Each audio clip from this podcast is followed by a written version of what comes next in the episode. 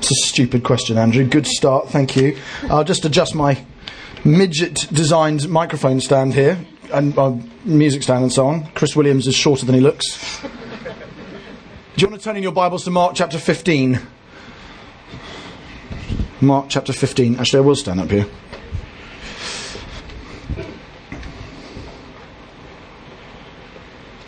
You brought Bibles? There's an awful lot of people with their arms folded just staring at me going, come on, entertain me. So I'm just going to ask you to find your Bibles and that way I can identify the people who didn't bring them. Now we're going to read from Mark chapter 15 and um, it's just started raining as if to well, it's actually you did well. No prophetic words about rain or rivers or sunshine. Although, did you notice at the very beginning of the first song, Chris Williams was trying to teach it to us, and he went, "The rain, cup, the sun, cup." Did you notice that? Did anyone pick him up doing that? I thought that was really funny. I, I thought you'd got away with it, but I didn't. Um, I thought it was great. So. Yeah, that prophetic singing is not welcome around here, but it is due to get better. And I'm, I'm with you this morning and with you tonight, and I'm really in faith that God's going to speak to us about the wonder of God and the gospel. And I want to talk about the cross this morning. I want to talk about the cross of Christ and to really earth what we've just been singing in some scripture that I trust is going to speak to us in a powerful way. And I do, I'm in faith for Andy, what Andy just said to happen, which is that the Holy Spirit will move among us and change some of us permanently with our understanding of what God has done for us in the cross. Charles Spurgeon, uh, one of the great preachers, theologians, teachers of ever, really, but certainly of the last couple of hundred years. This is a great quote. You have to be Victorian to connect with this. Um, so there's one or two of us who may be in that zone. Most of us won't, but Robert perhaps, I don't know. Um, but, uh, but um, I would quote from Charles Spurgeon. it, it's the beard as well, Robert. It's just you just have that Victorian panache. But um, but this is a compliment in the context because this is the kind of quote that you again. It just it it uses the Victorian flowery imagery, but it's so earthed in scriptural revelation. And Spurgeon said this about the cross. He said, We must go at once to the cross, no matter how hard, how insensible, and how dead we may have become.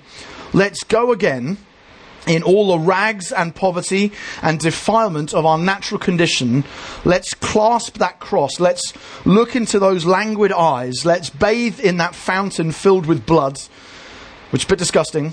This will bring us back to our first love. This will restore the simplicity of our faith and the tenderness of our heart. The more we dwell where the cries of Calvary can be heard, the more noble our lives become. Nothing puts life into men like a dying Saviour. And I really believe that. And I think the image is beautifully disgusting. Let's go and bathe in a fountain filled with blood. It's theatrical and bizarre. But his point is if you stand at the foot of the cross and you metaphorically engage with, touch, drink from, bathe in the reality of the crucified Saviour, nothing puts life into a dying man like that. And that's true whether you're unsaved or whether you're saved. If you imagine all of us here probably have come here because we follow Jesus. And if there's one or two who don't, I trust this will explain why we do as we look at it together. But, the, but Spurgeon's point is when you stand where you can almost hear the things that are said from the cross, nothing puts life into your life like that. If you're a dead person, you're a dying person, you feel you came this weekend even flickering embers in the fire of your faith. You just feel this is a struggle. This is hard. It's, I, I was building up to this. I was hoping for a shot in the arm and now it's raining. You know, you, the, you know, you people, we think like that sometimes, don't we? have months, we have weeks, we have years even, where we feel this is bleak. This is, this is the cold face. No one said it would be like this. I have been fighting with this issue for this many years and there doesn't seem to be any let up. And at those times when we feel desperate in our faith, we think, where do I turn, God? Are you going to fix the situation now? Because if not, I'm done. And at those points, Spurgeon says, nothing puts life back into you like a dying Saviour, like standing again at the foot of the cross and just looking and thinking and praying and remembering and l- listening to the cries of Calvary. So I'm going to suggest that in this chapter, Mark 15, we hear five things that the cross cries to us. And I trust, I know actually, that God is going to breathe life back into some of us by encountering the dying Saviour this morning. So we're going to, I'm going to look at five things that Calvary cries in Mark chapter 15. Calvary cries silence.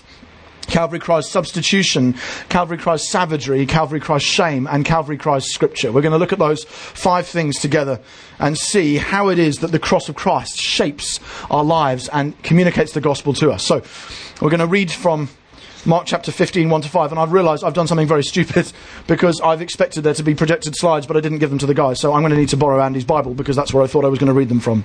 Sorry. Thank you very much. You see, now you can all laugh at me for being the guy who said, Bring your Bible. You didn't even bring yours. But that's because I thought it would be on the screen, so I'm sorry about that. Mark 15, 1 to 5. And as. Am I being heckled, Jerry? I, oh, yeah, you are, just not me. Okay, let's read. They, they Oh, okay, that's why they didn't bring their Bibles. All right, okay. And as soon as it was morning, the chief priests held a consultation with the elders and scribes and the whole council. And they bound Jesus and led him away and delivered him over to Pilate. And Pilate asked him, Are you the king of the Jews? And he answered him, You've said so. That's miraculous, isn't it? How did they do that? that is very impressive. Well done, you. We've got the same version. We have, just about. You've got the NIV there. Okay. Well, I'm on the ESV, but that's okay. So, okay, you have said so. And the chief priests accused him of many things. And Pilate again asked him, Have you no answer to make? See how many charges they're bringing against you. But Jesus made no further answer, so that Pilate was amazed. The first thing that Calvary cries to us very oddly is silence. When you read the account of the crucifixion, before you get struck by the blood and thunder and guts and gore, the, and the sacrifice even, the first thing that strikes you is the silence of the Lamb. It's such a weird story from that angle. It's so strange that Jesus is being falsely accused of things, and he knows he's been falsely accused. And as these crimes that he's supposed to have committed get listed, he doesn't say anything.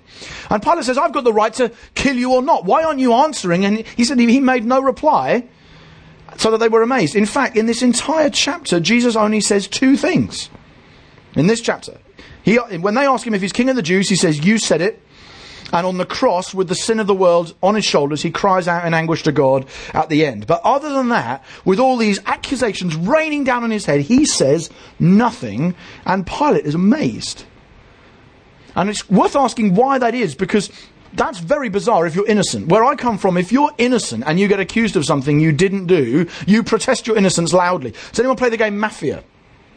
Anybody? Uh, some grins. Yes, yes, I know the one. It's an outstanding game, and I've found that Christians love it particularly because they're allowed to lie. That's what I've discovered is true. And in, in that, it's, it's a game, it's a kind of a murder game where some, you, one of you's a murderer, nobody knows who, and you end up killing people and have to pretend that it wasn't you. But when you get accused of, of being the murderer and you're innocent, you bluster and rant and get really annoyed, and I start sweating and shouting and getting really furious because people have accused me of something I didn't do. That's normally what happens. Someone comes up and tells you that, tells others that you did something that you didn't. So, an obvious camping analogy, but let's say there's a smattering of tents in your area that's been kept awake by a snoring man. Andy Johnston or not, let's say that's, that's where you are, and somebody says it's you and you know that it wasn't. Now, how that's possible, I'm not really sure, but you know, but, you know, there are people who say that I don't saw it wasn't me, it wasn't me. And if everybody starts going, you know, it was him, it was, it was, it was him, he was the one, and you realise that you go around breakfast and through this meeting, people are saying that's the snoring bloke. Some of you don't even know him, and you're accusing you. You would protest your innocence loudly. You said, "This is not fair. This is unrighteous. This is unjust," and you'd get on your high horse and bluster about it. I certainly would. Jesus doesn't do that at all. Jesus does the opposite. Jesus knows that he's innocent and he still accepts the accusation. And that's very strange because Jesus has the power with his words in this gospel to speak and storms go quiet. Jesus has the power in this gospel to raise the dead with a word. Lazarus, come. Be still. Effectively, shh. And a storm just goes dead quiet. And yet, here, with the accusation of death sentence hanging over him, he says nothing at all. And I wondered if that was a Jack Bauer thing. When I first looked at it, I thought, oh, is this, you know, Jack Bauer in 24, when he's being, if you don't watch 24, any, yeah? No, you haven't lived. It's all right. Um, you wouldn't be here if you hadn't. 24 is um, a wonderful show about, um, and the, the, Johnstons are addicted to it as much as I am. And in that, Jack Bauer's the hero, played by Kiefer Sutherland, and he, when he often gets captured by the villains or the terrorists or whoever, and when he's accused and when they're trying to find out what he knows, he says nothing. But the reason he says nothing isn't because he's innocent. It's because he's actually guilty of what they think he's done. In other words, he's trying to kill them or find them out. And so he st- says nothing in defiance. He says, "But if I don't open my mouth, I can't be accused of anything, so I won't speak. And I wonder maybe maybe it's Jesus in that kind of context. But actually, of course, Jesus isn't at all who the Romans think he is. Jack Bauer, when he's being accused, is exactly who the terrorists think he is, but Jesus isn't here. They think that he's trying to start a popular revolution, and he's not. He's innocent of the things they've accused him of. So it can't be just that. And in fact, what it is, is that when you look back 700 years, Isaiah had said in Isaiah chapter 53 that he would go, the servant of God who would die for the sins of the world, would go to the cross like a lamb, silently being led to slaughter, and as a sheep that before its shearers doesn't say anything, so he won't open his mouth. And in fulfillment of that, Jesus goes and he says nothing. Usually, guilty people go to execution reluctantly and they project all their guilt onto someone else. Jesus is an innocent person, and he goes to execution willingly, and he stays silent and absorbs their guilt onto him. It's a complete inversion of what happens in almost every other criminal execution that you'll ever see. There's no defiance, there's an acceptance of a wrongfully placed guilt, and there's a willingness to sacrifice himself. That is what's so shocking about the silence of the Lamb. It's so strange. There's absolutely no question that he's in control of this situation, and by simply speaking, he could ex- demonstrate his innocence, and he doesn't. There's no sense of a miscarriage of justice here. This is a, although there is, but it's not an accident. This is a deliberate, intended act from Jesus to absorb the guilt of others onto himself. So there's Calvary cries silence, it cries deliberateness, it cries an absolutely bizarre emptiness. No speech, no response, nothing. And that's where we start in this chapter. And so you progress through into verses 6 to 15, we'll find that Calvary then cries substitution. Now at the feast, he used to release for them one prisoner for whom they asked. And among the rebels in prison who'd committed murder in the insurrection, there was a man called Barabbas. And the crowd came up and began to ask Pilate to do what he usually did for them. And he answered them, saying, Do you want me to release for you the king of the Jews? For he perceived that it was out of envy that the chief priests had delivered him up. But the chief priests stirred up the crowd to have him release for them Barabbas instead. And Pilate again said to them, Then what shall I do with the man you call the king of the Jews? And they cried out again, Crucify him. Pilate said to them, Why? What evil has he done? But they shouted all the more, Crucify him! So Pilate, wishing to satisfy the crowd, released for them Barabbas, and having scourged Jesus, he delivered him to be crucified. I don't know what you make of Barabbas, but Mark is obviously quite interested in him. Mark has told about a quarter of this chapter he's spent talking about this man. We don't know anything about him except what we're told in this passage and the parallels. We've never heard of him before. We'll never hear of him again. We don't know if he became a believer or not. We just don't know. But Mark is really interested in this guy and this story, and in a strange way, because you and I, I think, if we were writing a story about the cross, might focus on its substitutionary significance. We might focus on his atoning sacrifice for our sins. We might focus, we might write before the throne of God above. So look at the significance of this. It's not just a man being killed in a horrible way. This is the, the redemption of the world. Let's write it down and let's make sure everyone gets that point. And Mark doesn't do that. Instead, he spends a quarter of his verses in this chapter describing Barabbas. And I think he does that because he wants us to see that even in apparently random historical details, Calvary cries substitution. He wants us to see that embodied in this man, I believe. That's why this figure is so important to Mark in his telling of the story. Because this man Barabbas is guilty of everything Jesus is accused of. And here we need to overturn a common Christian myth, I think, which is that Jesus was crucified in between two thieves, which is often believed. So you have Jesus in the middle, and next to him, you have the Artful Dodger number one, and over here you have Artful Dodger number two. And they're basically pickpockets. They're kind of the geezers. They walk around just, you know, just nicking a bit of money and then pocketing it, and off they go, and they get crucified for it. But that's not what the men on either side of Jesus or this man Barabbas were charged with. Because that, that's kind of come in because it does say robber in some English translations, and robber of course, to us might sound like it's the same as thief, although it implies much more violence than that. But actually, originally, this, this word was somebody who might well have, uh, might well have violently attacked people and stolen their possessions. But primarily, it's a word that you'd use of a brigand, a highwayman, an outlaw, or, or an insurrectionary, somebody who is basically an upriser against the government. And Barabbas is clearly identified that way. So Barabbas, this word is used of Barabbas as well as the two people who died either side of Jesus. So we have four people up for, up for sentencing this on this particular day in Jerusalem. So it's a busy day for the crucifiers in Jerusalem, and there's four people charged with the same crime. Which is of being a, the Greek word lestes, a, a brigand, an insurrectionary, somebody who, by the way they've behaved, is attempting to challenge the authority of Rome. You've got four guys up on that charge. You have Jesus of Nazareth, who is charged with being a brigand trying to overthrow Rome because he's spoken against the temple and he's said that he's a king. And the Romans don't like that. And the Jews are trying to get rid of him. Then you have the two brigands on either side of Jesus, same word used of them. And then you have Barabbas, this fourth man, who doesn't end up getting sentenced. But he also is somebody who, as we've just read, committed murder in an insurrection or an uprising, a, a revolution.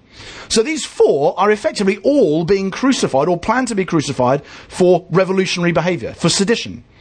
It's the kind of thing that were Gaddafi to hold on to power in Libya, were he to have been, you know, in the last two months to have gone differently, and for him to have captured the leaders of the rebels, he would have killed them.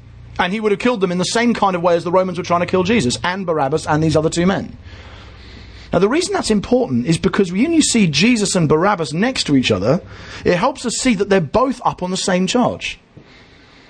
And so it means that the, the Pilate is, for instance, turning and saying, there's two people here who are nominally guilty of the same thing, which is insurrection, trying to overthrow the government. Which one do you want me to release?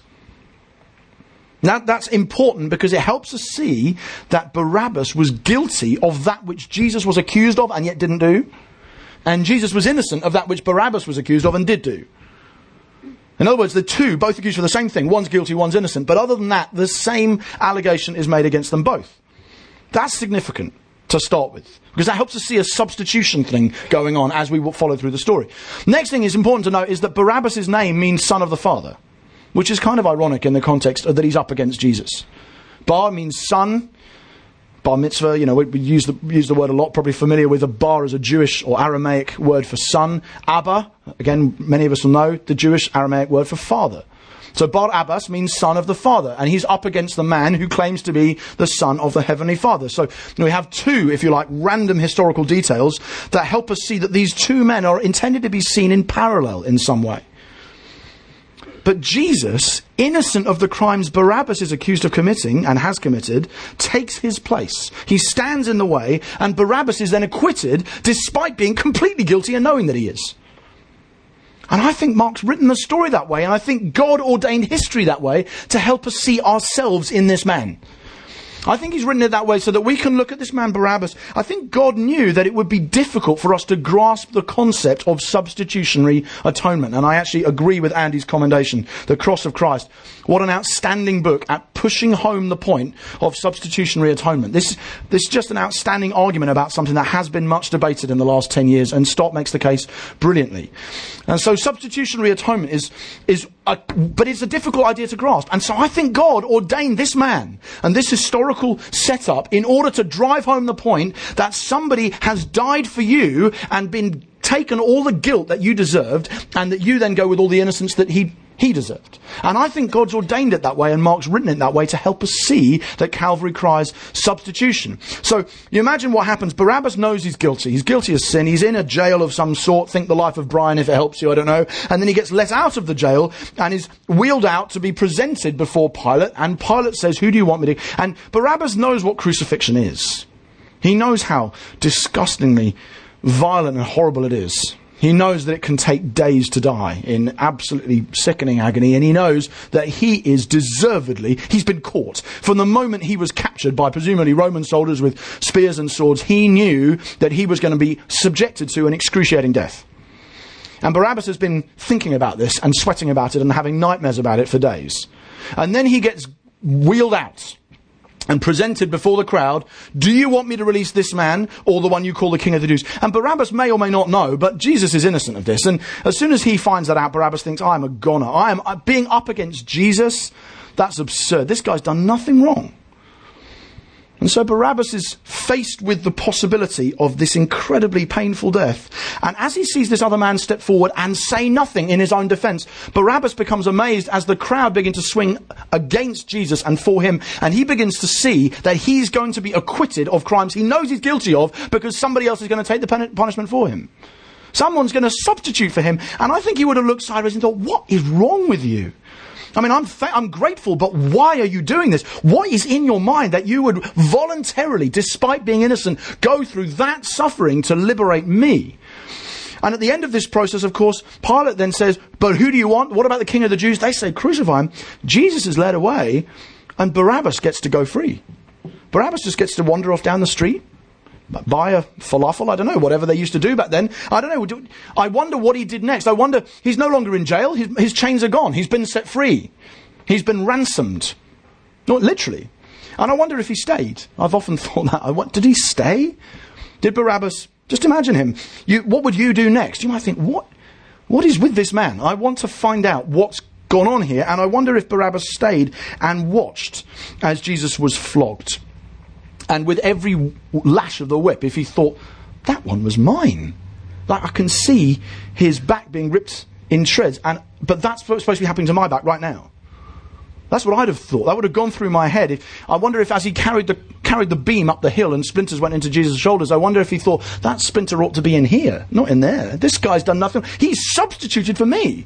He's innocent of everything of which I'm guilty. Why, why is he carrying that punishment instead of me? I wonder if as he approached the, the cross and was nailed in, with each nail thought, that one was for me. And I think as we look at Barabbas and as we see that story unfold, I think we can stand ourselves in Barabbas' shoes and think, I'm guilty of everything of which Jesus is innocent. Jesus is accused, is carrying the guilt of everything that I have done wrong. And he's doing it voluntarily despite being innocent. And as I see the crowd take him away, shout, crucify him, I know that I no longer get crucified. My jail cell is open. I can wander off down the street and buy a falafel and observe and look at this man and think, what is with that guy? Why would anybody go through that for me? Calvary cries substitution he acts as a substitute, Jesus, receiving the punishment for everything that Barabbas deserved. And as we look at Barabbas and see ourselves in him, we can see something like an almost real life object lesson of what it means for Jesus to be our substitute. You and I, like, we are Barabbas, aren't we? And as we get to go free, I think to myself, what kind of man would do that? Calvary cries substitution. Third thing, Calvary cries savagery. Mark 15, again, we'll read from the middle of verse 15 to 24. Pilate released from them Barabbas, and having scourged Jesus, he delivered him to be crucified. And the soldiers led him away inside the palace, that is the governor's headquarters, and they called together the whole battalion. And they clothed him in a purple cloak, and twisting together a crown of thorns, they put it on him, and they began to salute him. Hail, King of the Jews! And they were striking his head with a reed, and spitting on him, and kneeling down in homage to him. And when they'd mocked him, they stripped him of the purple cloak, and put his own clothes on him, and they led him out to crucify him. And they compelled a passer-by, Simon of Cyrene, who was coming in from the country, the father of Alexander and Rufus, to carry his cross. And they brought him to the place called Golgotha, which means place of a skull. And they offered him wine mixed with myrrh, but he didn't take it. And they crucified him. Calvary cries savagery. Now, we won't dwell on this one excessively because the New Testament writers don't, to be honest. They don't go through graphic descriptions of crucifixion, although I think probably partly that was because everyone in their world knew what it was. But they don't make a huge deal out of it. It's, I think it's worth being aware that what Jesus experienced is about as physically brutal a death as anybody has ever experienced. And I would only, that's, that's for me significant in a funny way, which, well, not a funny ha ha way at all, but in a strange way, because I think if I was God, I would, and I knew I had to die for the sins of the world, I would arrange to die at a time when they didn't kill people like this. I'd come to redeem the world when we had such things as political liberalism and some sense of even where hum, some sense of humanitarian goodwill existed in society as a whole. And so I'd probably come in the 21st century and think actually the way we kill people now which whether you agree with it or not is much more humane than it was back then and I'd arrange to do that. I'd think 21st century, here we go. I won't even know anything about it, perhaps, perhaps. If I land in the right state of America at the right time, this will never be a problem. But Jesus didn't. He decided to go at a time when it was so brutal, so offensive, that people didn't even talk about it in public. Roman citizens couldn't be, wouldn't be crucified. It was too obscene. So we don't crucify Romans. This is only for the slaves and the absolute down We don't crucify women. It's too offensive to crucify women in this culture. You don't even mention this word, stauros, in conversation. It's too offensive. It's too jarring. It's the kind of thing that people don't, Roman, good Romans, middle class Romans, people like us, people in Sussex, which we, we don't even, I know it happened somewhere, at the corner of the empire, we don't want to know. Verse 15 says he was scourged, which means that they strung him up on a pole just above the ground, probably, so that his back was stretched out, and then they took a, a, whip made with leather, and then they had lead or bone or maybe glass embedded in the end of it, and they basically ripped his back to pieces. And again, if you've seen The Passion of the Christ, you'll know all about that. And it's just vile. Josephus, a first century historian, said that it reports people being flogged until their entrails were visible. It's profoundly unpleasant, I think you'll agree. Some of them died from that alone. This is savage. That's, that's the only point I want to make about this at the moment. This was savage. They then gather the whole battalion. So you, if the scourging isn't enough, they get the whole battalion of soldiers round, and they're all allowed to do their worst. Now we've seen, even in recent years, what happens when a group of soldiers get carried away when they don't think anyone's going to catch them for what they're doing. And that's even in, again, a modern, relatively liberal kind of secular state where you do believe that people have endemic rights. And in this world, they didn't. This guy was being treated as a slave. He was a political prisoner. None of those constraints existed. And they beat him black and blue. They marred him beyond human appearance, as Isaiah puts it. They beat him with a, a, reed or a staff. You can't really tell. But anyway, some, something chunky that means his face is so swelled up, he would have looked like the elephant man. You wouldn't have been able to tell who he was. You'd see him walking through the campsite and you think, is that him? Or is that, I mean, he's kind of similar height, but other than that, totally disfigured. Savage. They then press a crown of thorns into his skull. And the result of all of this is that Jesus is so weak he can't physically carry the crossbeam himself. So they have to get help. On arrival at the hill of the skull, Golgotha, because it's a skull like shape of a hill, he's then offered wine mixed with myrrh, like a heavy sedative. Like basically saying, can we just dope you during this period? Because this is just, he, uh, we don't know. Maybe it's one of the women who was following him. Maybe he stretched out and tried to give him wine mixed with myrrh. That's different, by the way, from the sour wine later. But at this point, he's offered wine mixed with myrrh, which is a, a heavy sedative, really. Um, and you just think, okay, Maybe he will take this. Maybe he will escape the savagery that way and almost pass out, but he doesn't. He refuses to drink it. He is prepared to drink in full the cup that the Father has prepared for him on our behalf as a substitute. And then Mark says simply, and they crucified him. They put a nail through here and a nail through here and probably crossed over his legs and a nail through the ankles and they left him up there to die. And we know how that works. And again, for many years, people didn't even believe that the Romans crucified people in this part of the world in that period. And then in 1968, Israeli scholars found evidence of crucifixions taking place in northwest Jerusalem and said, this is what they did. This is how they killed people. And it was the most vile way of doing it. And Jesus takes all of that. Calvary cries savagery. It says something quite bleak and disgusting to us about the nature of human sin and about the love that God has for us. And I don't, I, I know that the redemption comes through the blood of Jesus, through the, through the death of Jesus. I know that the death of Christ and not the pain he went through is the primary thing which saves. But I have to wonder why go to all of that lengths? Why experience such savage torment in the process? And I'm not sure that it's because no other kind of death could have satisfied the justice of God. But I do think what happens when you stand and look at the cross is you see love that is unspeakable. You see the offense of human sin that cannot be expressed and for which nothing could be too vile a punishment because of the bleakness of what we've done in rebelling against God. And we see love in the eyes, in the in the cries, in the Father, forgive them, in the my son, my brother, would you behold your mother? Would you take her into your home? Thinking of others as he's dying, I, as you see those and hear those comments and see the eyes and see everything else, I think something about it says something about the love of God that we would never have discerned if Jesus had died by lethal injection or hanging. I think there's a bleakness and a savagery to the cross that is intended to awaken us to the blackness of our sin and the beauty of the love of the God who rescued us from it. Calvary cries savagery. Let's read on. We've got two more to go. Calvary cries shame. Mark 15, 24 to 32. And they crucified him and divided his garments among them, casting lots for them to decide what each should take. And it was the third hour when they crucified him, nine in the morning. And the inscription of the charge against him read, The King of the Jews. And with him they crucified two robbers. Well, do you see that's the, that's the word? Robbers, lestes, brigands, bandits. Two of these outlaws or insurrectionaries, two of them on either side, one on his right and one on his left. And those who passed by derided him, wagging their heads and saying, Aha! You who would destroy the temple and rebuild it in three days, save yourself and come down from the cross. So also the chief priests with the scribes mocked him to one another, saying, He saved others, can't save himself. Let the Christ, the King of Israel, come down now from the cross so we may believe. Those who were crucified with him also reviled him. Calvary cries shame. And the idea of God being shamed is unthinkably baffling and so hard to get your head around. How God, seated in the position of the highest honor, could experience shame at all, let alone this measure, is unthinkable. It's so hard to understand.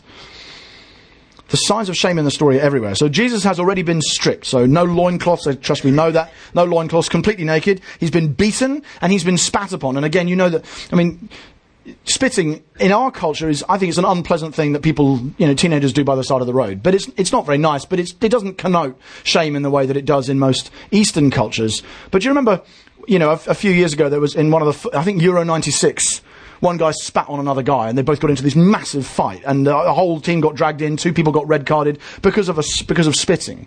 Because actually, in a lot of cultures, spitting connotes much more than simply just oh yeah, I just had a bit too much liquid in my mouth, and so they spit, and it, that is one of the most shameful things you can do. And so Jesus has been spat upon, which would have meant more to the readers of this than it often does to us. Then he's strung up naked on a cross and left to die.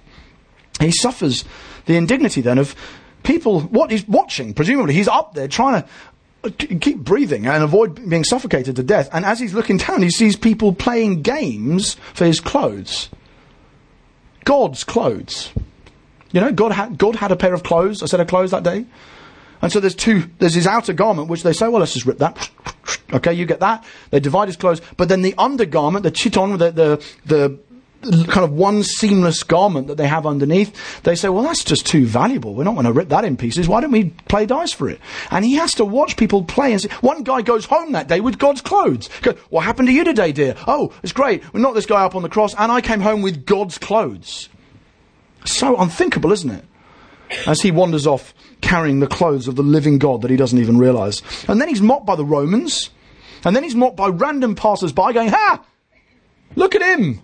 What a spectacle. What an, you think you're the king of the Jews? Well, look at you. You don't look much of a king now. And you can see why, because crucifixion for the Romans was the demonstration that they were in charge. That's why you did it. Who's seen Spartacus? Goodness, a good, a healthy number, mostly though over 40. That's disappointing. The younger half of the room, you need to see Spartacus. and, and the older half of the room, you need to see 24. And if you've seen both, then you're fine. But anyway, so Spartacus, um, you know, at the end of Spartacus, they just crucify loads and loads of people as a slave revolt. Because that's what the Romans did. If the Romans wanted to demonstrate that they were in charge and that others were not, they crucified people. They said, this will make the point pretty powerfully. This is the demonstration we have that we are in charge and you are not. It is the cross. It became a symbol of Roman might and power. So you would drive in, or drive in, probably wouldn't, ride in or walk in to ancient cities and you would see crosses lining the streets. Just to say, Romans are in charge around here. And if you think that you might be able to overthrow the Romans, maybe you'd like to give it a try, but you'll end up like this. And people looked at the crucified people dying in agony over two or three days and thought, that doesn't look like much fun to me. I'll keep myself to myself, thank you. That's what the cross meant. So to put King of the Jews above, the, in the titulus, above his head, was the most ironic thing you could say. Say, this is the demonstration that the real king of the Jews is not this guy any more than it's the two guys either side of him. The real king of the Jews is Caesar. He is the king of the Jews. He's the ruler. And if you think that you are the king of the Jews and you've got something better than Caesar to go, then you're going to end up with one of these signs above your head as well, and you're going to end up dying in agony. So it was a deliberate slap in the face. It wasn't just as, it's not just the irony that we can see as we read it as Christians, saying, wow, that was true. It was a deliberate irony even when he did it. So it's like a double irony. Pilate says king of the Jews, and we then look at what he meant as a joke and realize it's actually true. Similarly, when they say he saved others, the Jewish people mock him as well. They say he saved others, he can't save himself. Again, for them, that's ironic. They're looking at the cross saying, very ironic, he saved others, but he can't save himself. and as we hear that statement, we see the double irony again and say, that's true. It is in the very fact that he saved others that he couldn't save himself. Because if he'd saved himself and got off off the cross and said, I'm not going to drink the Father's cup of wrath, I'm not going to die for the sins of the world, uh, they can all go to hell in a handbasket so far as I care, in saving himself, he couldn't have saved you. So the chief priests, as they speak better than they know, mock him and say, Save others, can't save himself. At that level, Mark is writing it down saying, This was true. They were right. They said so much better than they knew. He, in not saving himself, liberated everybody. But if he tried to save himself, he would have liberated nobody. So many ironies in this story. And then the shame of the cross, of course, un- underneath all of that, all of the shaming that he's experiencing, the most shameful thing of all is that he dies on a cross at all. Because to the Romans, as I said, that meant that they were in charge, Caesar was king, Jesus was not. But in yet another irony of the story, it turns out to mean Jesus is king, Caesar is not. And nowadays we, I don't know, we name, and there's probably millions of little boys in the world called Jesus or Joshua or Yeshua or some equivalent of them. There's many, many people in this room, I'm sure, named after his disciples and his followers and the people who, there's a lot of, but we had, I think everybody on the stage here today was called Chris, named after, the, named after the Christ, Christopher, friend of God. And as you went through, you just think, wow, friend of Christ, Jesus, Saviour. We call our sons after Jesus. We name our dogs and our dog food Nero and Caesar. You notice that, don't you? We do. We, we name our children after Jesus, and we name our dog food after Cesar. It was so, uh, another irony. I'm not saying that Mark was aware of that point. Anybody here? Use, do you use Caesar dog food? Anybody? I mean, I know they dropped the A out for some reason, but it's the same idea. And you just think how the mighty have fallen, how the tables have turned, how it is that now we divide the centuries over the existence of this man, and no one even knows the name of this Caesar who was alive then, apart from ancient historians. But yet we divide the centuries. Every time you write the date, you are acknowledging that history revolves around this man who was killed, allegedly as a political prisoner, saying, King of the Jews, and now you say, it's funny, 2011 years after what? It's not after Caesar. You just think the ironies that, of the shaming that went on Jesus' head, all of which became undone as he was raised to the position of highest honour and given the name that's above every name. That was the Romans' response. They thought this means this guy's not the king our king is, and they were wrong. The Jews similarly misread the shame. They said this man is cursed by God because Deuteronomy 21:23 says, "You're cursed if you're hung on a tree." But of course, they were right as well. Yet another irony in the story. I feel like a broken record here, but Deuteronomy 21:23 says, "Cursed is he who's hung up on a tree." The Jews said, "He's cursed by God, therefore he can't be the Messiah." The Christian said, "He is the Messiah and he's hung on a tree, therefore he was cursed by God for us." The Son of God became a curse for us so that we might become the righteousness of God. So, line after line after line in this story tells us of shaming that took place at Calvary that was undone in the resurrection. And as that happened, we were able to see wow, where we thought he was at his lowest point was actually his highest place of victory.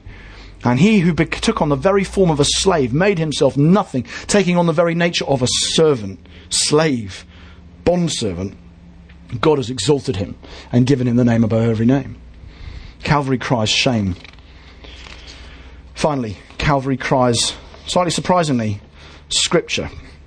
This is a strange one. Let's read this. When the sixth hour had come, this is verse 33. When the sixth hour had come, so 12 o'clock, there was darkness over the whole land until the ninth hour, 3 o'clock.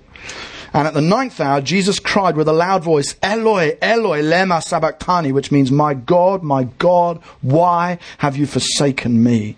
And some of the bystanders hearing it said, Behold, he's calling Elijah.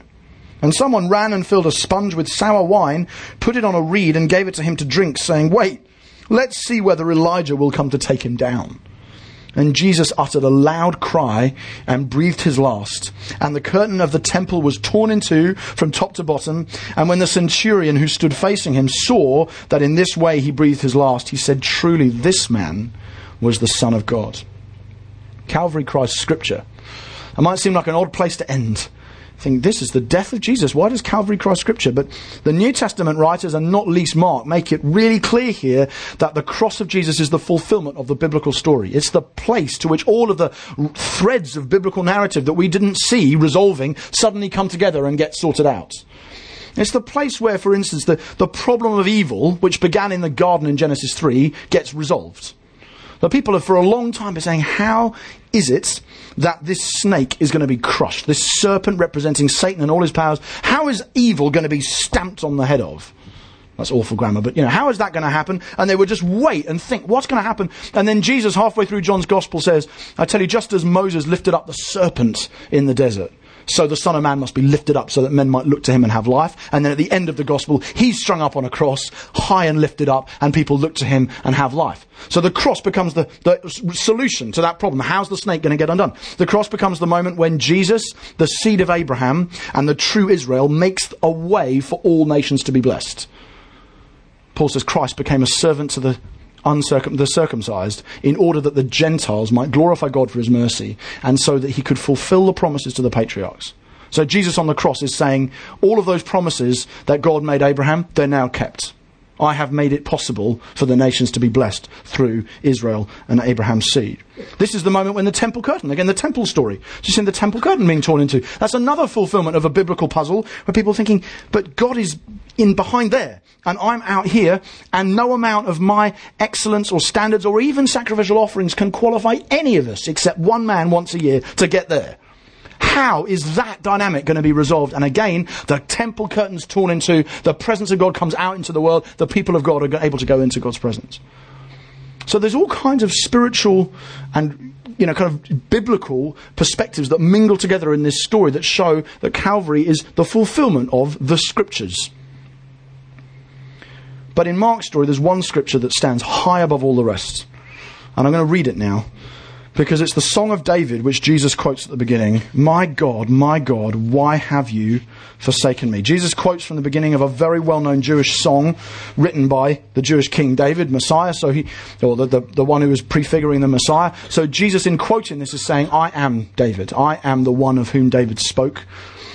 And I want to, as I read it, I just want you to remember that at the time David wrote this, I mean, I, I, sorry, at the time Jesus fulfilled this, we have seen people shout, aha, he could saved others, he couldn't save himself. They've jeered him, they've mocked him, they've divided his clothes, they've pierced his hands and his feet, they've stuck nails through both.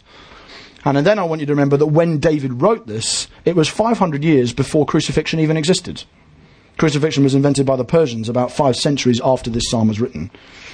With all of that in mind, and I'm just going to, uh, the band will come up in just a moment. In fact, Chris, you want to bring the guys out while I'm reading this? And we'll just, just sing and res- respond and reflect on the cross. But this is Psalm 22. My God, my God, why have you forsaken me? Why are you so far from saving me from the words of my groaning? My God, I, I cry by day, but you don't answer, and by night, but I find no rest. All who see me, verse 7, mock me. They make mouths at me. They wag their heads. He trusts in the Lord. Let him deliver him. Let him rescue him, for he delights in him. Be not far from me, for trouble is near, and there's none to help. Verse 14, I am poured out like water, and all my bones are out of joint. My heart is like wax, it's melted within my breast. My strength is dried up like a potsherd, and my tongue sticks to my jaws. You lay me in the dust of death. Dogs encompass me. A company of evildoers encircles me.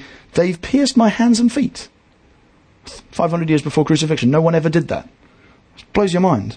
I can count my bones. They stare and gloat over me. They divide my garments among them, and for my clothing they cast lots. A thousand years before this happened. But you, O oh Lord, don't be far off. O oh, you, my help, come quickly to my aid. Save me from the mouth of the lion. And then we just go down to verse 27. All the ends of the earth shall remember and turn to the Lord. When David wrote this, he, I don't know if he knew that there was a place such as Plumpton. I doubt he did. But what he's prophesying is in consequence of this moment, of this sacrifice, of this piercing of the hands and the feet and all the rest of it I'll talk about, all the ends of the earth in fields, in countries we haven't even heard of, will remember and turn to the Lord, and all the families of the nations shall worship before you. For kingship belongs to the Lord, and he rules over the nations. Posterity shall serve him. It should be told of the Lord to the coming generation. They shall come and proclaim his righteousness to a people yet unborn that he has done it. They shall come and tell people who haven't been born yet that God, in this servant, has done it, or that it is finished. Father, we want to thank you for the cross. We thank you for the cries of Calvary. We thank you for what you accomplished. We thank you for your love. We thank you for this astonishing substitutionary sacrifice. God, please lift our hearts to see the love of God for sinners like us, the grace of God extended over all sins that we've committed, the impossibility of out, out sinning a God who has grace like that. Lord God, your sovereign power in ordaining that all of these things come about in fulfillment with the scriptures. We are so grateful to you for Calvary. Amen.